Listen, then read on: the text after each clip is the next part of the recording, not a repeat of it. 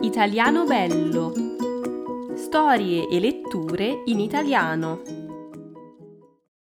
Miracolo di Natale. È la vigilia di Natale. Sul terrazzo l'albero di Natale è acceso e illumina la notte. Il gatto Sissi è seduto sulla staccionata e guarda affascinato le lucine dell'albero. Ma che cosa succede? Un grande uccello bianco e nero, una gazza, atterra sull'albero. All'inizio Sissi pensa cibo, ma è la vigilia di Natale e non si mangiano gli ospiti.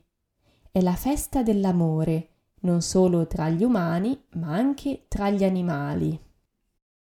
Sissi guarda l'albero e la gazza, quando all'improvviso sente un altro rumore arriva un topo. Non mangiare gli ospiti, non mangiare gli ospiti. Pensa Sissi e sospira. Il topo si siede dall'altra parte dell'albero.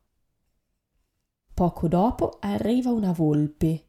Sissi la conosce, vive nel bosco lì vicino. A volte attraversa il campo e arriva fino al giardino di Sissi. A Sissi non piace molto la volpe, qualche volta litigano. Ma è Natale e stanotte sono tutti amici. La volpe è felice di non passare il Natale da sola. L'amico di Sissi, il gatto Franz, sta dormendo lì vicino, ma all'improvviso si sveglia. Che cosa sta succedendo? Corre subito verso il terrazzo. In quel momento arriva il riccio che vive in giardino. Subito Franz inizia ad annusarlo e. Ai!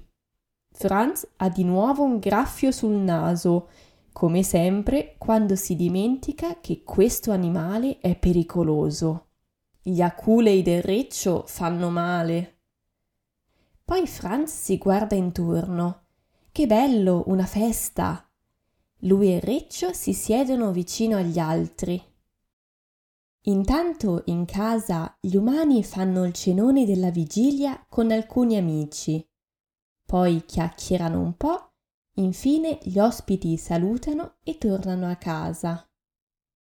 La mamma di Sissi e Franz guarda fuori dalla porta finestra, ma che sorpresa! Attorno all'albero ci sono tanti animali che vanno molto d'accordo.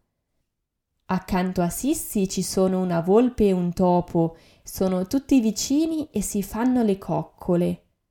Sull'albero una gazza canta una canzone natalizia. Il riccio ha gli aculei abbassati e finalmente Franz riesce ad annusarlo. Franz è felicissimo. La mamma è molto commossa si siede sul divano e guarda a lungo quel piccolo presepe vivente.